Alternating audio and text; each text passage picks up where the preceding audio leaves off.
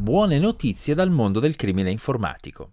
Flubot, un diffusissimo malware per telefonini Android che rubava password e credenziali bancarie, non può più fare danni, grazie a un intervento coordinato di ben 11 forze di polizia. Ma nel frattempo è comparsa un'altra trappola informatica, chiamata bizzarramente Follina, che colpisce gli utenti Windows attraverso documenti Word infettanti. Difendersi non è difficile, ma richiede prudenza. E per finire la strana storia di una signora inglese che ha chiesto ad Alexa, il suo assistente vocale, di pregare con lei. Alexa ha esaudito la richiesta, ma si è fatta pagare a insaputa dalla signora. Come è possibile? E come si prevengono gli addebiti di questo tipo? Benvenuti al Disinformatico, il podcast della radio televisione svizzera dedicato alle notizie dal mondo dell'informatica. Io sono Paolo Attivissimo.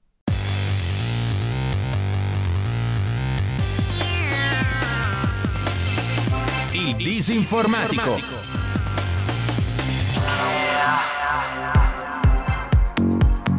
Una volta tanto dal mondo del crimine informatico arriva una buona notizia.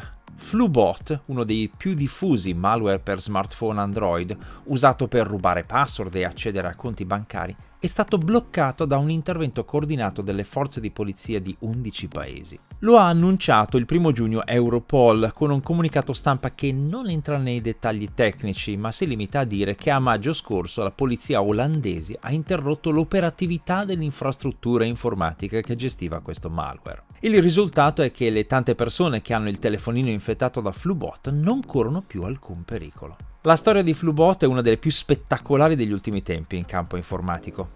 Avvistato inizialmente a dicembre del 2020, questo malware si era propagato rapidamente nel corso del 2021, infettando un numero elevatissimo di smartphone Android, con effetti particolarmente pesanti in Spagna e Finlandia. La sua tecnica di diffusione era classica, come avevo raccontato in questo podcast a ottobre 2021 e con un aggiornamento proprio la settimana scorsa. La vittima riceveva un sms che fingeva di essere un avviso di tracciamento di un pacco postale o un messaggio vocale e conteneva un link da cliccare per installare un'app che, stando all'sms, era necessaria per tracciare la spedizione o ascoltare il messaggio vocale. Ma se la vittima cliccava sul link e installava la presunta app, in realtà installava Flubot, che prendeva il controllo dello smartphone per rubare credenziali bancari e intercettare i codici delle autenticazioni a due fattori e disabilitare le normali protezioni dei telefonini Android. Flubot accedeva poi alla rubrica dei contatti del telefonino infetto e inviava di nascosto a tutti i contatti degli sms ingannevoli dello stesso genere per tentare di infettare altri smartphone. Questo sistema molto semplice gli consentiva di propagarsi con estrema rapidità e a insaputa delle vittime.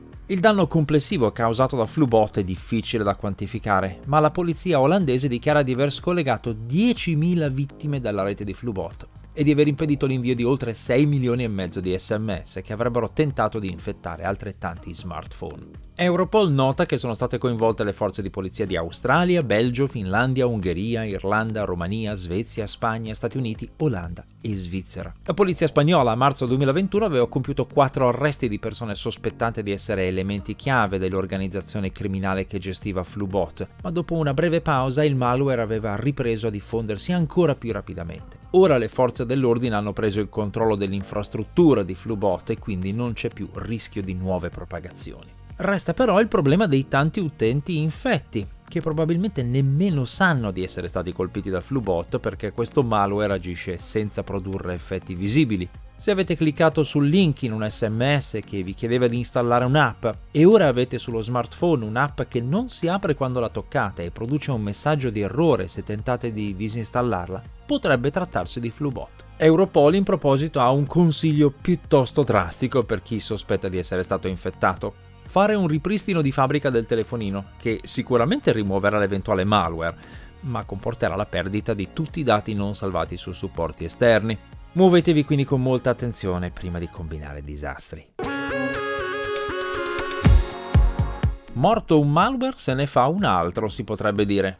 Si è appena concluso felicemente il problema di Flubot e già siamo alle prese con un nuovo aggressore informatico che stavolta colpisce gli utenti di Microsoft Word e Windows tramite documenti Word infettanti.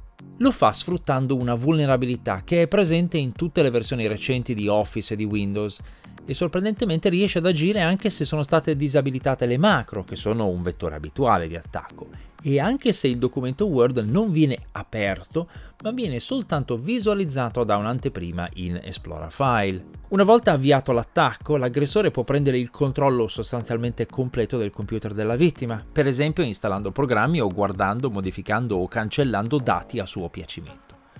Un bel guaio, insomma. Microsoft non ha ancora diffuso un aggiornamento di sicurezza che corregga il problema e la falla viene già sfruttata attivamente dai criminali informatici, ma per fortuna i principali antivirus riconoscono già i documenti Word infettanti e quindi proteggono abbastanza bene gli utenti. Questa vulnerabilità è stata soprannominata Follina dal ricercatore di sicurezza Kevin Beaumont, un nome strano visto che Follina è una località italiana in provincia di Treviso. Ma tranquilli, non c'è nessun intento di accusare i follinesi di essere artefici di attacchi informatici. Beaumont ha semplicemente visto che uno dei primi esemplari di documento Word infetto si chiamava 05 2022 0438.doc e il significato della prima parte del nome gli pareva ovvio, maggio 2022, ma non riusciva a spiegarsi lo 0438. Così ha notato che 0438 era il prefisso telefonico di Follina e ha scelto il nome di questa località come appellativo facilmente ricordabile per questa vulnerabilità, che altrimenti sarebbe stata identificata formalmente dall'assai meno memorabile sigla tecnica CVE 2022300198. La vulnerabilità viene sfruttata almeno da aprile scorso, quando sono stati segnalati a Microsoft dei documenti Word costruiti appositamente per utilizzarla, che fingevano di essere richieste di interviste dall'agenzia di notizie russa Sputnik.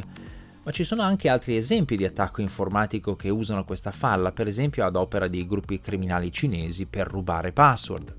Una volta scoperta, insomma, questa vulnerabilità ha cominciato a circolare fra i malviventi informatici, che adesso stanno usando i pretesti emotivi più disparati per incuriosire le vittime e indurle a scaricare e visualizzare il documento Word infettante. Uno dei primi casi di follina, per esempio, si presentava come una denuncia di un'infedeltà di coppia, corredata da foto compromettenti e da una promessa di vendetta e ricatto.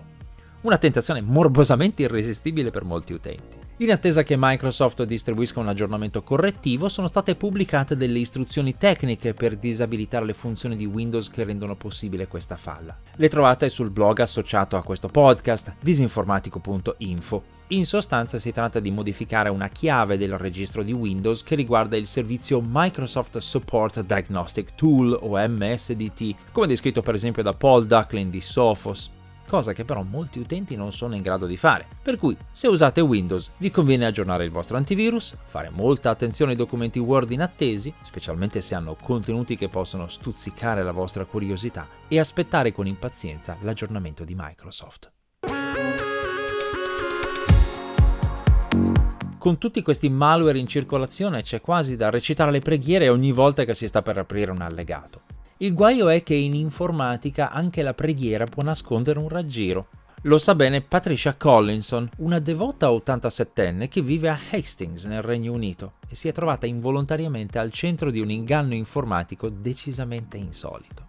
La figlia le ha regalato un assistente vocale, un altoparlante Alexa di Amazon, e la signora ha iniziato a usarlo con entusiasmo, soprattutto quando ha scoperto che poteva chiedere ad Alexa, semplicemente parlandole, di recitare una preghiera con lei, specificamente l'Ave Maria.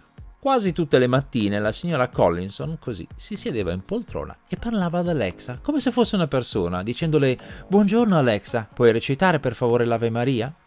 Alexa eseguiva prontamente la richiesta. Ma l'entusiasmo della signora è passato ben presto quando si è accorta, grazie alla figlia, che la solerte Alexa recitava l'Ave Maria solo per soldi.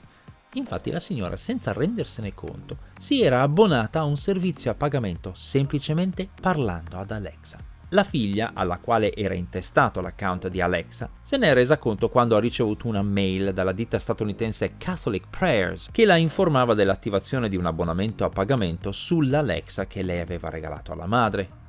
Due sterline al mese, quindi non certo un salasso, ma restava il problema che la signora Collinson aveva attivato un contratto di addebito permanente a un servizio semplicemente con la voce, senza nessuna delle normali conferme visive o cartacee che esistono negli acquisti tradizionali. Questa situazione potenzialmente ingannevole è stata confermata da Amazon al figlio della signora Collinson, che l'ha documentata per il giornale britannico The Guardian dove lavora. Si possono fare acquisti a voce, ha confermato Amazon, dicendo di sì a un messaggio di offerta di un prodotto, generato quando un cliente richiede direttamente il prodotto o quando il cliente risponde positivamente a un suggerimento proattivo attivo all'interno della skill, dice così Amazon. Le skill sono in sostanza l'equivalente vocale delle app. Per comprarlo ora, di compralo ora. La ditta Catholic Prayers, contattata, ha ipotizzato che la signora non si sia resa conto che Alexa la stava avvisando che il servizio di preghiera era a pagamento e abbia risposto di sì a questo avviso. La ditta, fra l'altro, dice di avere circa 10.000 utenti al mese. Viene da chiedersi se esistono davvero 10.000 persone consapevolmente disposte a pagare 2 sterline al mese per farsi dire da un altoparlante una preghiera che possono sentire gratis, per esempio tramite l'assistente vocale di Google o se si tratta almeno in parte di persone che sono cadute nello stesso equivoco della signora Collinson. Dato che questi assistenti vocali vengono regalati sempre più spesso a persone che non hanno competenze informatiche e non sanno cosa sia una skill o che si possano generare degli addebiti semplicemente parlando, è importante che chi fa questi regali sia ben consapevole di queste funzioni per evitare addebiti indesiderati e sappia come disabilitarle. Per impedire acquisti accidentali fatti a voce con un dispositivo Alexa, si può entrare nell'account che lo gestisce e selezionare nelle impostazioni la sezione Acquisti tramite voce. Qui si può scegliere se disattivarla completamente oppure se proteggerla con un codice segreto di 4 cifre che dovrà essere detto ad Alexa per confermare l'intenzione di acquisto. In questo modo solo chi conosce questo codice potrà fare acquisti. Ovviamente se il codice viene detto in presenza di altre persone non sarà più segreto. Viene da chiedersi quanti utenti di questi assistenti vocali siano a conoscenza di queste funzioni di acquisto automatico e sappiano come impostarle correttamente. Nel frattempo Amazon segnala con entusiasmo sulle proprie pagine promozionali che ci sono sviluppatori che hanno guadagnato 25.000 dollari in soli 6 mesi vendendo agli utenti Alexa la funzione che consente all'assistente vocale di dire buonanotte una frase di conforto. Lasciando da parte un momento la questione degli addebiti non intenzionali, Fa tristezza pensare che ci siano persone così sole da essere disposte a pagare per farsi dire una preghiera o la buonanotte da una macchina. E siamo arrivati così al termine anche di questa puntata del Disinformatico, una produzione della RSI, Radio Televisione Svizzera, pubblicata ogni venerdì presso www.rsi.ch slash il disinformatico, dove trovate anche le puntate precedenti. La serie di podcast è disponibile anche su tutte le principali piattaforme podcast. Invece i testi integrali con i link e le fonti di riferimento sono pubblicati presso il blog disinformatico.info. Come consueto, se avete commenti, correzioni o segnalazioni, potete scrivermi una mail all'indirizzo paolo.attivissimo-rsi.ch. A presto!